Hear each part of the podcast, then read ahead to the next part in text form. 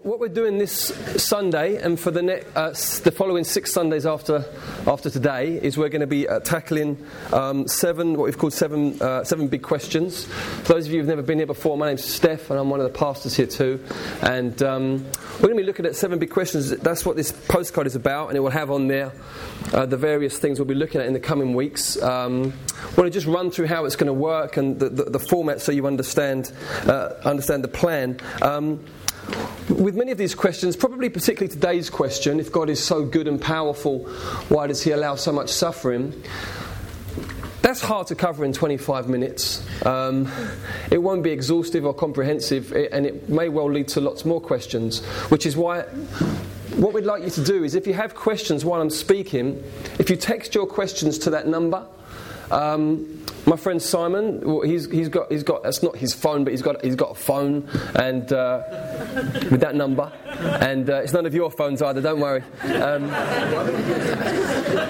and and what he'll do, he, he will he will field the, he will field your questions, and he will at the end of the message after about 25 minutes, he will then. Um, bring some of those questions to me. The questions that he thinks are probably going to be most helpful for a corporate setting. There may be some, you know, if, if you text a question in and it doesn't get answered, then I would just ask that you'd come and see me afterwards. Really happy to engage with you on that one on one. But Simon's probably going to just do his best to try and pick those that he thinks may be most helpful to, to us all.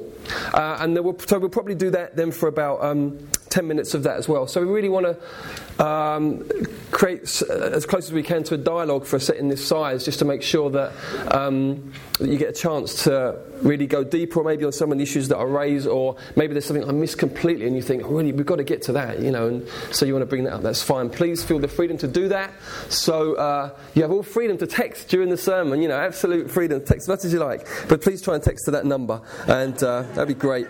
Um, you'll notice this little thing here, this little business card called the Obstacle Course. That's something we run as a church. It's just an opportunity to gather in a smaller setting, I guess anything up to about 10 or so, um, to talk in more depth about questions you've got. So you might have heard of the Alpha course where people that have got some questions or interest in the Christian faith come along and find out a bit more. This is our version really. So if you're here and you're either you know you're, you might call yourself a Christian but you've got loads of huge, big questions, questions that are almost becoming obstacles in the way, or you're not quite sure whether you're a Christian or you're clear you're not, but there's some very big obstacles in the way to Jesus as far as you're concerned. Please take one of these and uh, go online and uh, file your three questions, register for the course, and then we, we will tackle your exact questions in a smaller setting. Um, the next obstacle course is in March. So just to let you know about that, um, hopefully that will be uh, helpful for you. Okay. Um, I'm quite nervous about this uh, because, well, obviously, look at the question, you know, wouldn't you be? But um, so I'm going to just pray, ask God to help me, um, and then and then we're going to we're going to get in there. So, Father, thank you for um, the opportunity to be able to uh, engage with this stuff. Um, and we just want to pray, God, that you, you would be so uh, clearly and powerfully with us. Yes. Um, help me as I speak, Lord, to speak in, in ways that really does bring clarity, uh, bring peace, um, bring a se- even bring a sense of uh, f- faith and hope. I do, I do, pray for that, Lord. I pray particularly for those who would be here today and just carrying big pain. We just thank you that you are the healer. And we welcome you here, Lord, and we pray that you'd be doing a healing work. Um, even if you just begin it today, Lord, we know that we always complete what you begin. So we entrust ourselves to you and ask for your help in all that we do. Yes. Amen. Okay, now uh, before we get into the stuff, you know, of um, answering the question, I want to get to the heart of something else and just, I guess, maybe ask you a question before we go any further.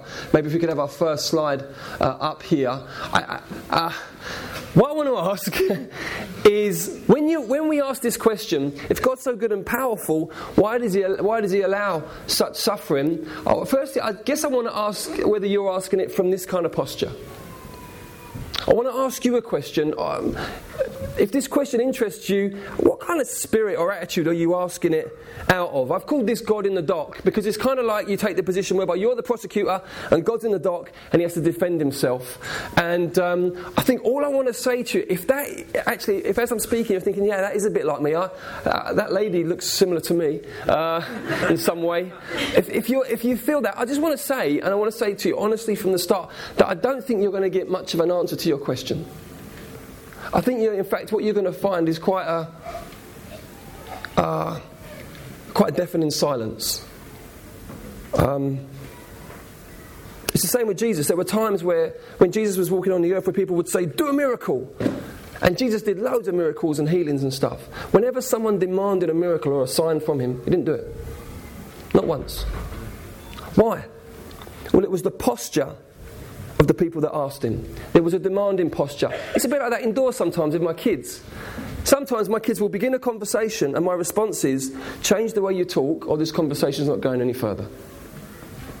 It's just not happening. I'm not going to engage with you while you're speaking like this because it's all wrong. You've been alive, you know, six, eight, eleven years, and I really love you, but you don't know much. Um, I don't know loads, but I've been alive a lot longer and I'm, you're talking to me like I'm one of your mates in the playground, and it's not on. And so I say you need to just think through the way you're talking, then we can go again. I'm really up for engaging with you on this, but not, not like that. And we just got to we just got to watch our hearts in this and make sure that we're not coming from a, a posture of kind of arrogance, um, because what you'll find is significant non-responsiveness from God. Um, but then there's this other posture, which could be you feel in the pain. You're aware of suffering. You either read of others suffering, your heart is breaking, or you yourself in your own life. Things have happened and you're carrying heaviness in your heart. You're carrying the burdens like this. There was someone in the Bible who experienced just that man called Job. You probably heard of him. Job's suffering has become a bit of a bit of a catchphrase to describe big suffering. The man lost everything pretty much within a very short period of time was broken, was utterly confused. And, and as you read through the book of Job in the Bible, you find that he's very honest, brutally honest. He questions, he calls out, he cries out. His friends are telling him, This has happened to you because it's your fault, you must have done something wrong. He's saying, I'm sure I, if, if, if I had, then I'd admit it, but surely not. And he refuses to throw away his integrity and he keeps, keeps bringing his complaint, if you like, before God. Um, but it's a broken, it's a brokenness there. There's a rawness about it, and honestly, but it comes out of a brokenness. And what you find in that situation is that God breaks in and does two things. First of all, God reveals himself in a fresh way. There's a revelation of God that comes that makes even this man who's, you know, covered in sores and lost everything, even this man, he then says, I put my hand over my mouth.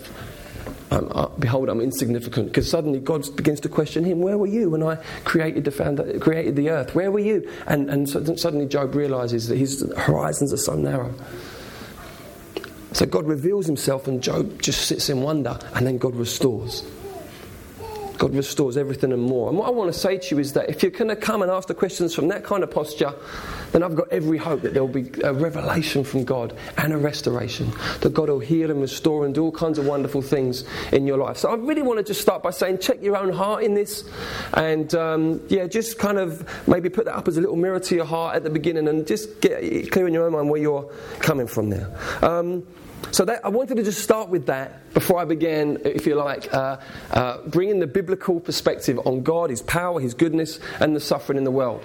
So we're going to do that in a moment. And the way we're going to do it, we're going to look at four moments of history um, four objective moments in history we're going to look at, look at what the Bible says about those things, and hopefully try and bring together at least the beginnings of some uh, what the Bible teaches about um, suffering, human suffering. So, what we're going to start with um, is the next slide, which is this. I've called it God Ignored. Creation. We're going to start at creation. This is an important uh, scripture here from Romans. It says this God's invisible attributes, namely his eternal power and divine nature, have been clearly perceived ever since the creation of the world in the things that have been made, so that we are without excuse. It's quite an important statement, very big statement there. What's happening there is, is, is, is, the man who wrote this, Paul, he's right, really trying to get to what's, what, again, what's in our hearts. You think, well, what's that? What's what is in my heart got to do with the suffering in the world? Well, it really has. And I want us to start in the right place so we get the foundation right. Um, there's this interesting comment, so that we are without excuse. In just a bit before this, Paul, Paul wrote that what, because God, God's, God's um, existence is clear through creation, but what we do is we suppress the truth. There's a suppression that we do by nature. There's something in us that doesn't want God to be true. There's something in us that doesn't like the idea of the truth of God. When we ran an obstacle course back uh, last year in March, we had a great time with some brilliant people who came on uh, on the course. Some of them highly intellectual, and I did my best over those weeks to engage and bring some stuff. It got a bit philosophical at times, and it really, we really went everywhere, you know. And then in the end, we got near the end of the course, and one of the guys in the course, I just said, I just said, look, if this is true, do you want it to be? And I asked that question, and it was a big moment actually because he looked at me and he said, after a bit of a pause, I'm not sure. And what we were doing, we were moving from the ontological, how can you know, the philosophical, all that, we were moving to the heart. And we're looking at issues of do, do, you, do, you, do you want to know God if He is real? You see, because the Bible teaches that creation, its beauty, its wonder, even the function of it, actually speak louder than human suffering that both are there, that we acknowledge absolutely both are there, but there's, there's actually one is louder, and the other one, suffering, does not and should not silence out what is clear when we look around us at creation. That's what the Bible teaches. But the question is do we want to listen? Or is there an agenda going on? I remember reading a book very recently, an excellent book called God's Undertaker. And um, what was a man was quoted there who's a very famous uh, kind of atheist um, scientist, and he basically fundamentally said this: "I don't want it to be true. I don't want God to be true." Now he wasn't saying that his whole ideas were pinned on that, but he would just say, "I want, I want to be honest," and just say, "Actually, it's not just my scientific reasoning. I don't want this stuff to be true." Now, point number one. The Bible says that creation shows clearly that there is a God who is powerful and divine, not like us. But do we want to know? Are we interested? Or would we rather not know? I want, want us to start there because it's a really, really important one. Number two, slide number two. God ignored number one. Number two, God betrayed. Now, the Bible teaches that after all of creation was made, all of the creatures, everything, the wonders of the cosmos, the first man and the first woman, that the God said this to them. The Lord God commanded the man, well, to Adam, saying, You may surely eat of every tree of the garden, but of the tree of the knowledge of good and evil you shall not eat, for in the day that you eat of it, you shall surely die. So you, you, you start to be, see some of the dynamics of this relationship here. God creates man, but gives him freedom. He's not. Got what God doesn't say is, here's all the trees, and you, are wondering why one of them's got a 12 foot electric fence around it. That's because you can't eat from that one. That's not the case.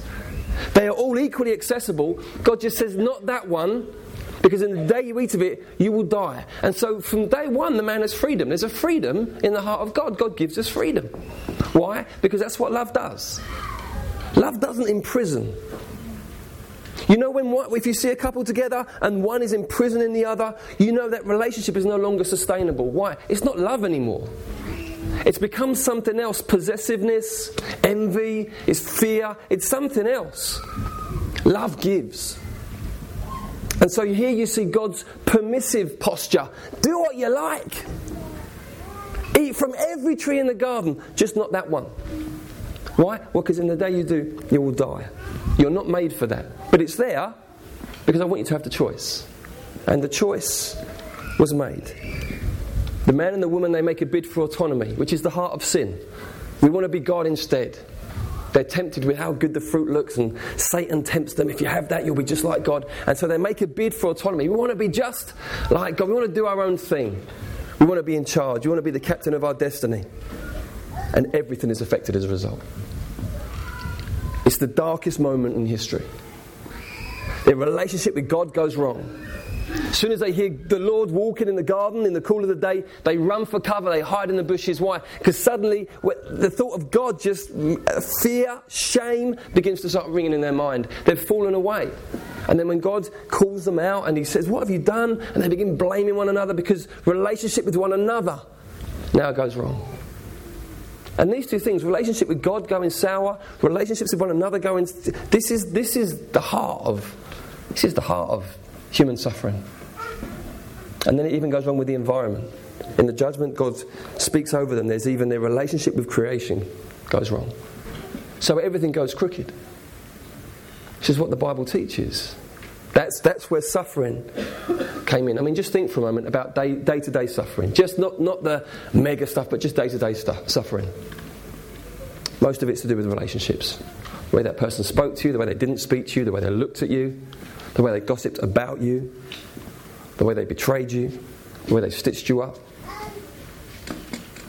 the way they hurt you, the way they abused you. Interpersonal pain. The Bible traces it all back to this moment where we say, I'm going to do it my way, which interestingly is one of the most popular songs at funerals these days. It's just that's Genesis 3. I want to do it my way. I'm not interested in not interested in following God. Doesn't sound like fun. And so the Bible teaches and is clear that suffering is an unnatural invasion into creation. It's not part of God's original creation. Sin came in, and then suffering and death came in on the back of it. This is why we've got an issue with it. So you might think, I'm crazy naive. You think, might listen to me and think, how can you say suffering is unnatural? It's everywhere. I want to ask you a question. If it's so natural, why do we have such an issue with it? Why do we know it's not right? Why are we even here engaging with this? Something in us knows it ought not to be this way. The most vivid demonstrations of this is funerals, where everyone dies. It's the one, it's the one universal thing about all of us that have ever been born that we will die. Why do we react like we do at funerals? What's with the tears? It's so illogical. What's with that sense of this ought not to be this way? I tell you what it is, it ought not to be this way. that death is an intruder in God's creation. So, first you see God ignored, and then God betrayed. And then we get to the third thing God betrayed again. Let me read this quote to you. I found this very interesting. It's from a play. At the end of time, billions of people were scattered on a great plain before God's throne. Most shrank back from the brilliant light before them, but some groups near the front talked heatedly, not with cringing shame, but with belligerence. Can God judge us? How can He know about suffering? Snapped a young brunette. She ripped open a sleeve to reveal a tattooed number from a Nazi concentration camp. We endured terror, beatings, torture, death. In another group, a young man lowered his collar. What about this? he demanded, showing an ugly rope burn. Lynched for no crime but being black. In another crowd, a pregnant schoolgirl with sullen eyes. Why should I suffer? she murmured. It wasn't my fault. Far out across the plain, there were hundreds of such groups. Each had a complaint against God for the evil and suffering he permitted in his world. How lucky God was to live in heaven, where all was sweetness and light, where there was no weeping or fear, no hunger or hatred. What did God know of all that man had been forced to endure in this world? For God leads a pretty sheltered life, they said. So each of these groups sent forth their leader, chosen because he had suffered the most a Jew, a young black man, a person from Hiroshima, a horribly deformed arthritic, a thalidomide child. In the centre of the plain, they consulted with each other. At last, they were ready to present their case. It was rather clever. Before God could be qualified to be their judge, he must endure what they had endured. Their decision was that God should be sentenced to live on earth as a man. Let him be born a Jew. Let the legitimacy of his birth be doubted. Give him a work so difficult that even his family will think he's out of his mind when he tries to do it. Let him be betrayed by his closest friends. Let him face false charges, be tried by a prejudiced jury, convicted by a cowardly judge. Let him be tortured. At the last, let him see what it means to be terribly alone. Then let him die. Let him die so there can be no doubt that he died. Let there be a great host of witnesses to verify it. As each leader announced his portion of the sentence, loud murmurs of approval went up from the throng of people assembled. And when the last had finished pronouncing the sentence, there was a long silence. No one uttered another word. No one moved. For suddenly, all knew that God had already served his sentence.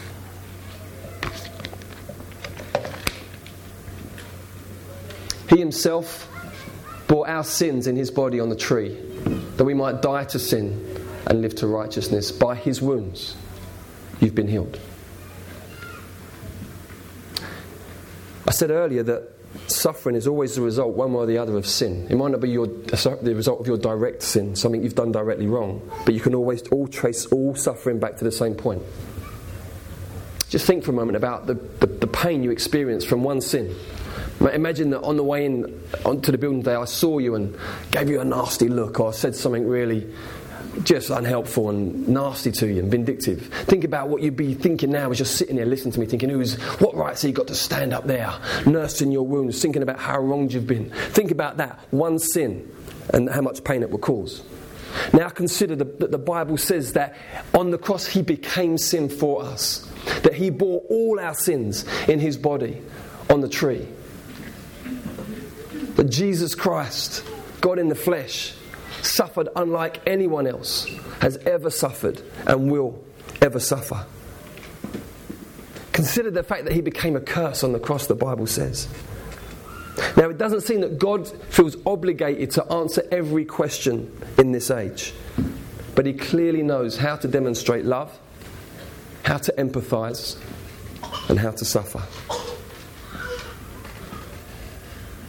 And the Bible teaches that through his resurrection, a new age will begin a new age, which we'll look at in just a moment. And that that age, which began at Jesus' resurrection, will and is growing and growing and growing to fruition. An age where there's no tears or sadness or death. It's the shocking news. The shocking news that all this nasty stuff the Bible calls sin, this, I mean, you know, everything that's nasty in the world. Our selfishness, Uh, our self preoccupation, our bitterness, our envy, all of that, all of that, and so much more, our lust, our murderous anger, all of that. Jesus took it on and beat it by taking the penalty for it in his body. The Bible teaches that there, at that point in history, power of suffering and sin begun to be undone. We're yet to see it, obviously, fully worked out, but begun to be undone. And then we get this final scene, if you like, in world history, which we'll look at, which is where God rights all wrongs, forgives the medieval painting I couldn't find. I was trying to look on Google Images for something that would sum it all up, and all they did was these medieval images of all kinds of things happening. But what you've got there is an apocalyptic image of the time where uh, where God will return. It says that I saw a great white throne and him who was seated on it. And from his presence, earth and sky fled away, and no place was found for them. It's an awesome image. And I saw the dead, great and small, standing before the throne, and books were opened. And another book was opened, which is the book of life. And the dead were judged by what was written in the books, according to what they had done. The Bible speaks of a day where all wrongs will be made right. This is vital. This isn't, this isn't marginal. This isn't like, oh, an afterthought. Oh, yeah. No, this is central. A day is coming where every wrong will be put right. Now, this really, very, very importantly, is the second basis for Christian forgiveness. So, number one, I forgive you if you wrong me. Why? Because I have so wronged Jesus as that wonderful story from Charlie earlier, where she spoke about her bringing her CV to God. You know, I, all of us, in our, own, in our own ways, have wronged God by the things we think, say, and do. Right? So I've so wronged God.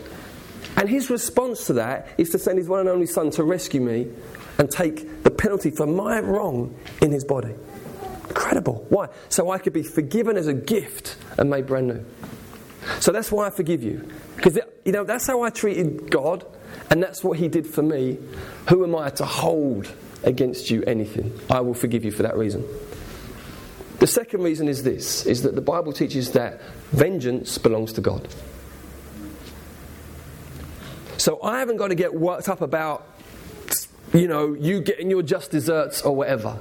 If you wrong me, I'm going to pray that you get right with God and you find forgiveness. But if you don't, then I'm just going to, I'm going to, I'm not going to feel in any way motivated to get revenge on you, to come after you. Why? Well, because God's going to deal with that. God will deal with you. Now, this is particularly pertinent to those who have suffered in life. If you've not really suffered much, you can begin to struggle at this point and start thinking, oh, I'm not sure, well, this sounds a bit, you know, if you've suffered, if you've seen people come into your village and maim your children, or rape your wife, or kill your family, then this is massively huge. This is a central doctrine. The Bible talks about the day where God will come, God will return. And it won't be some mad guy in the desert saying he's Jesus, all right? You haven't got to worry about that, okay? Jesus himself said, just like the lightning goes from east to west, everyone will see, everyone will know. The sky will be rolled up, kind of speaking figuratively. It's a new order, a new age. And the Bible says that when, when that moment comes, that some people will cry out to the rocks and the mountains to fall on them, anything rather than face God in his holy anger. Anything rather than that. You see, and so for those of us who have been wrong, this is great news. But the problem is this: is that I've also wronged others.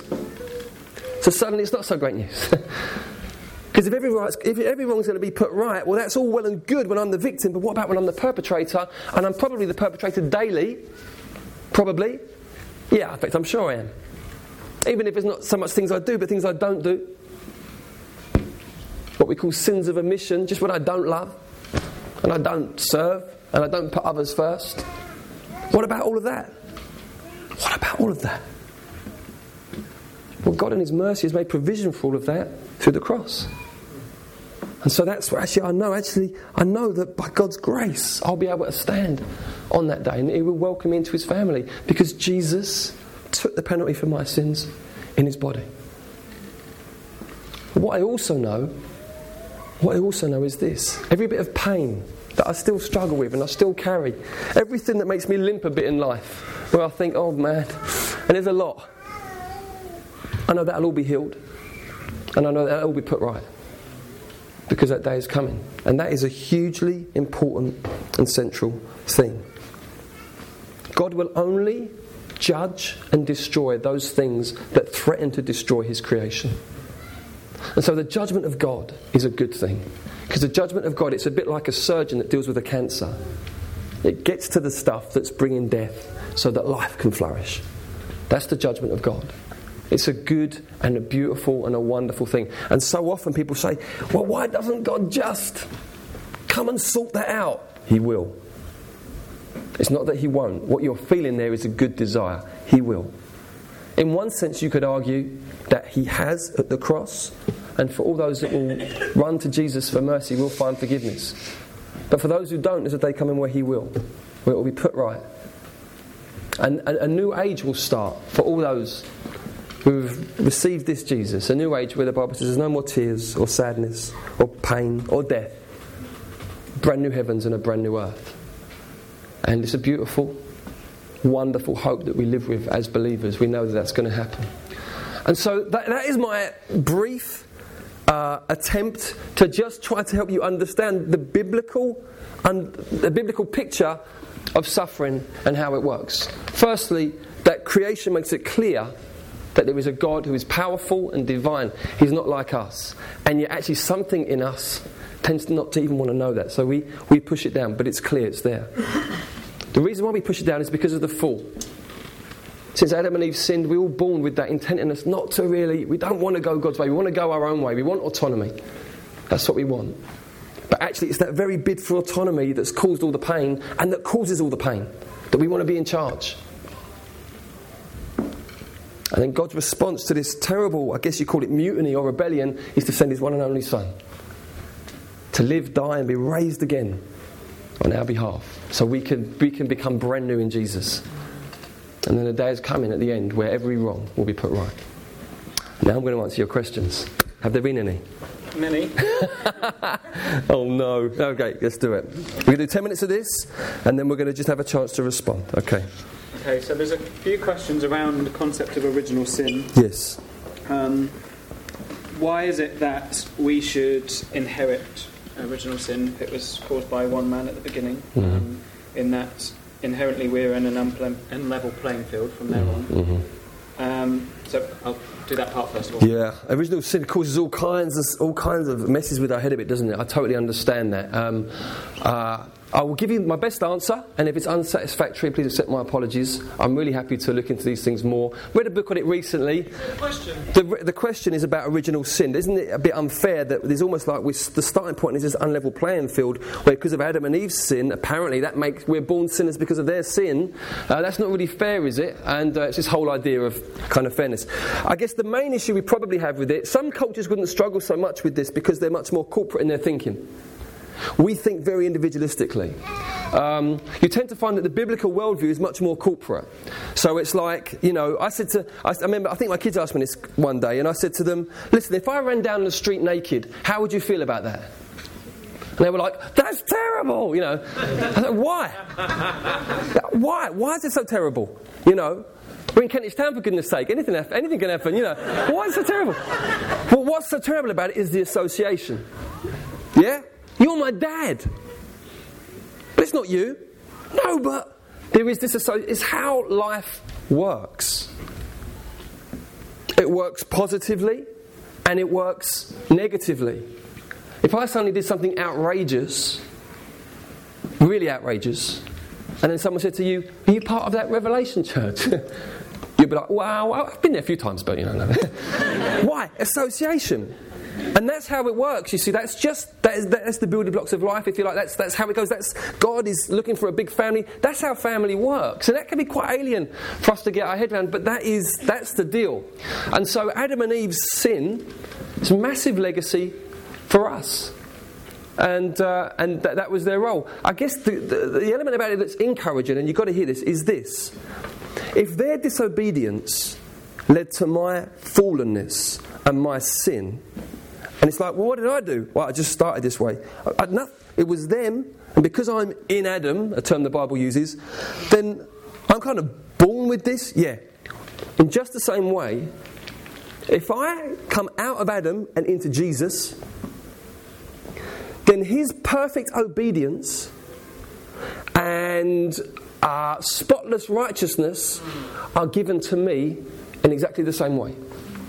You've got to grasp this because a lot of Christians don't understand this. They think being a Christian is about trying to get righteous, trying to get good enough for God, trying to pray more. No, being a Christian is about being in Christ, which means you come out of Adam and into Christ. Yeah? So everything that's true of Him, His perfection, His righteousness, all of that is given to you as a gift. You say, but I haven't done anything. No, but you're associated with Him. Yeah? So all the blessings that Jesus gets, even though Jesus gets eternal life, you get eternal life. Why? Because you went to church? No, because you're in Christ. Oh.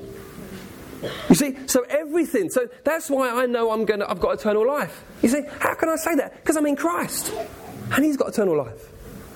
But before, I was an Adam. And that's only, that's only one lens through which to understand the gospel, but it's a very, very important lens because it helps you get your foundation right when you realize all of these blessings that God is now pouring into my life this relationship, this forgiveness, this new start, this hope for the future, this desire to just live for God all of this has come simply by my association with Jesus. And it's all a gift.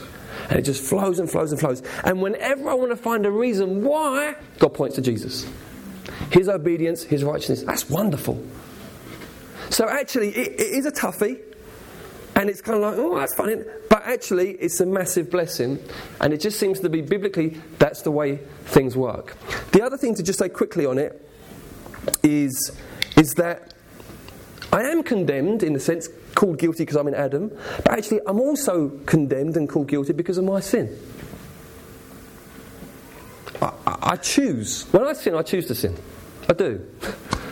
Um, it's a choice. There's an internal rebellion in me. It's not just, well, you know, I mean, Adam. Actually, you know, and he sinned, and so his guilt becomes mine. Actually, do you know what? There, there's a list as long as a very long arm, which is why I, I deserve condemnation. And, you know, I think that's, that's there. I can't deny that. And, um, whether you, whether you believe this whole stuff in Adam or not, whether you, you know, you've got to go back and you've got to look at this. But at the end of the day, at the end of the day, that, that um, if we could go back to the last, the last uh, slide, please. Is that okay, Kiana? Um, yeah, this one. The dead were judged by what was written in the books according to what they have done. So I'm not going to be. Uh, the judgment, in, in, in another sense, is a, definitely a very clear sense in, in, which it's looking at my life and the way I've lived.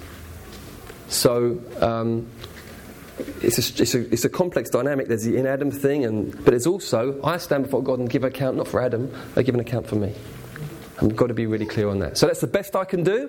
Uh, I don't pretend that I've answered everything there and that I've cleared up all the mystery, but that's a, probably a fair representation of how the Bible presents it. Romans 5, particularly the chapter to unpack that.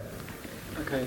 Um, a few questions really about suffering in terms of illness, health. Yeah. Um, why, you know, some Christians see healing, others not. Why, why are there such terrible um, things such as cancer about, and add to that natural disasters?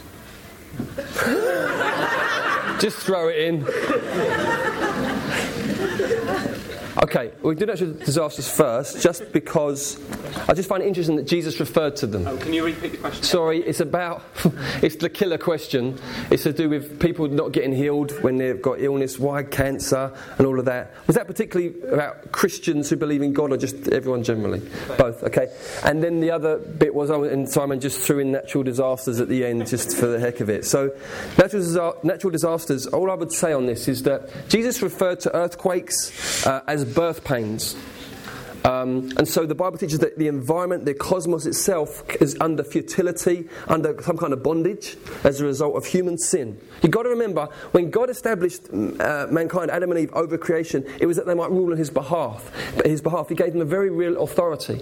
And when they gave that away through their disobedience, everything went pear shaped. So it wasn't a pretend authority, it was a real authority. God, God made mankind in his image. Why? That they might rule on his behalf with delegated authority. We gave it away through our bid. We don't want to be with God, we want to do our own thing. We give it away, it all goes wrong, including the environment.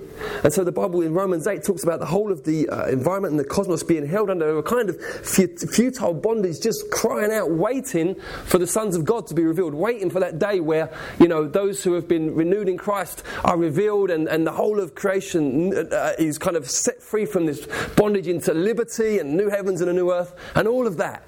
Um, and so, and so Jesus described them, I think it's Matthew 24, as birth pains. It's creation groaning. It's creation groaning under the futility of the curse of sin that it's under, um, waiting for that day where it will be set free, which is kind of very vivid. But I just wanted to make that make you aware of the fact that it's not like um, Jesus wasn't aware of such things. Some people came to Jesus and they said, "What about that tower that fell on those people? Were the people that, that it fell on any worse sinners than, than the others?" And Jesus' response is quite like not very politically correct, really. He just said, Well, you know, he said they were any worse sinners than anyone, but unless you repent, you'll likewise perish. Wow, it's not very tender. What's he doing there? He's trying to say, look, you can point to this and you can point to that and you can theorize and hypothesize. You need to get right with God. And we are experts at evading the issue. We are experts at putting up smoke screens saying, what about Hitler? And what about this? And what about that? And what about tsunamis? What about you? What about you and your heart? What about you and you getting right with God? What about you and your sin? You can't just avoid that. You can't keep pointing there and there because one day you've got to stand before Him and give an account for your life. It's really important. So that's the natural disasters thing. It's, it's all tied up with sin. And it doesn't mean those people are any worse than anyone else. It doesn't mean that at all. It means we live in a fallen and a broken world. But we mustn't be, you mustn't, it mustn't, that kind of thing mustn't become something that you stumble over so much that you don't actually get to God. That'd be, that'd be tragic. Now, on the sickness and the healing thing, I mean, I don't really know. I mean, I don't know.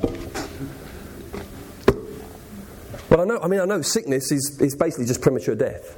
So I know how it came into the world. It came in with sin. Because the Bible says, Romans 5, death came in with sin. All sicknesses is premature death.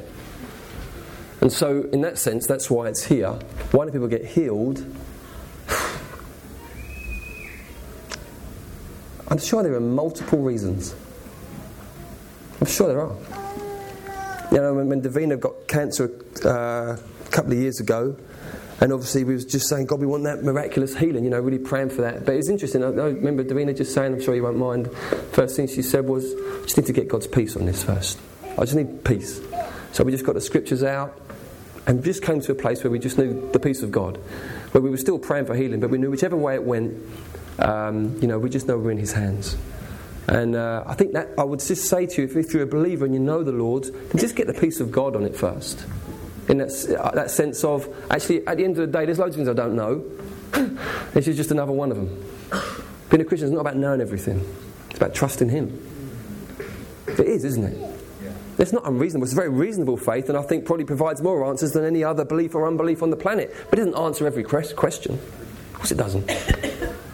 but we came to a place of peace, and you know, God just kind of shepherded us through that. And you know, um, there was no miraculous healing in that sense, but you know, praise God, effective surgery. She's she's fitter and healthier than, and more beautiful than she's ever been. So you know, you just through that stuff you just you, you, can find God and God is faithful and God is there in it. And I'll just say to you that if you are in a position where you say, I'm not sure I believe, but I'm really struggling with illness and that kind of thing. There was a man that was lowered down once, a paralysed man, um, uh, through, through, through, the roof of a home and uh, right in front of Jesus. And the first thing Jesus says to him is, My son, your sins are forgiven. And everyone's starting scratching their head, and how, who says he can do that? And everyone's getting confused because it's kind of like he clearly needs something else, you know? But Jesus is like, first things first. First things first, then we'll, and then Jesus did heal him. So I'm not saying, you know, come to know Christ and then he'll heal you. I, I don't want to start making it, but what I do want to say is this absolutely, that there is healing in Christ, number one. Absolutely believe there is. But also say this you need to hear more than, first and foremost, your sins are forgiven. So let Jesus speak that into your soul first, then we can start looking at the physical affliction and praying about that. Best I can do Is that it? You got time for more? I don't know. I don't know what time it is. Five past five. Okay. Okay. Is it not working? No, no, it's just going to give this a sign. Okay, right, yeah. Yeah, we'll do one more.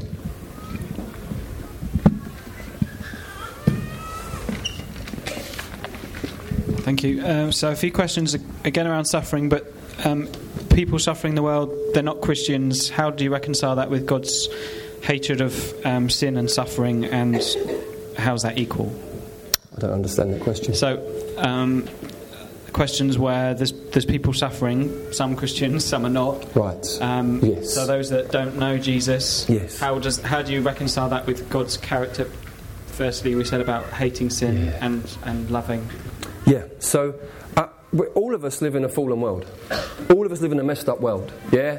So I've been bullied, I've been mugged, I've been abused. Yeah? I love Jesus. so, you know, it's just it's, it's the environment that we're in. And Jesus does not promise to pull us out of this world. He promises to give us all that we need to overwhelmingly conquer in this world. That's his promise. And Jesus sets us an example of one who suffered so that we can walk through suffering and not lose heart because the one we follow suffered worse than we ever will. And so, in that sense, we're not to be. Uh, we're not, we're not to be, uh, as Christians, we're not to uh, uh have this kind of weird understanding that we're going to be some sort of bubble there will be pressure, there will be trials, there will be confusing things that happen, absolutely. And very often, actually, what those things will do, they will drive you deeper and deeper into God, and you will, you know, in some strange way, even at some points, be grateful because of what it produced. You think, wow, this has done something in me that I don't know anything else could have done in me. And, uh, and so I, I think I would just say that there is the promise of the new heavens and the new earth. And as soon as you start to lose that, you start getting funny about this age. But I tell you, the Bible writers and the Christians in Bible times, they were fixated on that. And you find today Christians who live in situations where they're being opposed and uh, persecuted and all of that, they live fixated on it. Um, and it, in fact, some, the Apostle Paul said, if we hope in Jesus only for this life, we're to be pitied more than anyone else. That's interesting, that. Because it kind of flies in the face of this kind of uh, approach to the Christian life in this age where, I don't know, we just kind of, I don't know, it's kind of like uh, we just sort of bounce through it you know, or glide through it, or, you know, we, or we just kind of laugh at everything that might come our way. Uh, that's not how the Bible talks about Christians. It says we're, we're, like, we're considered as sheep to be slaughtered all day long. There are things that come our way and we think, I don't know how to deal with this. And we say, God, show me what to do. And in our weakness, He comes to us and makes us strong. And we get through, and He's done a work in our hearts. But we're not to be triumphalistic and, and have these expectations that everything's just going to sort itself out. It's not how it goes, it's not how it works. It really isn't. But, but Jesus said, I go to prepare a place for you. And that needs to grow stronger and stronger in our hearts. It's not, you know, at this point, the temptation maybe for some of you that don't believe or whatever, or maybe you're just uh, weak in faith, you start to say, just sounds so pie in the sky. I want to ask you a question. Look, if it's true, then live your life leaning your whole weight on it. If it isn't true, forget the whole thing. There's no point coming here and singing songs every week if this isn't true. It's nonsense. Take up a hobby on a Sunday afternoon, eat and drink, because tomorrow you die. Okay? Just, if it is true, start living like it. I want to end by just giving opportunity for two parties of people um, to, to just get right with God. The first party, those who you might say you're a Christian or a believer, but actually you're we have that first slide up again? God in the dock. This is you a bit. You're kind of judging God, fundamentally. And you know that it's just, there's a silence in it, and the silence is because you're judging God. And you need to repent of it because it's just really arrogant and you don't really know much at all. He knows everything. And, and you can't relate, you can't have a relationship with God like that. You just can't. so I want to give you a chance just to say, you know what? I want to get right with God. I want to say sorry. I've, I've got that in my spirit. That's in me. That's me. And secondly, for those of you who you just think, actually, do you know what? You're not really sure. You, either you know for sure that you've never actually said, you know, Jesus, I want to.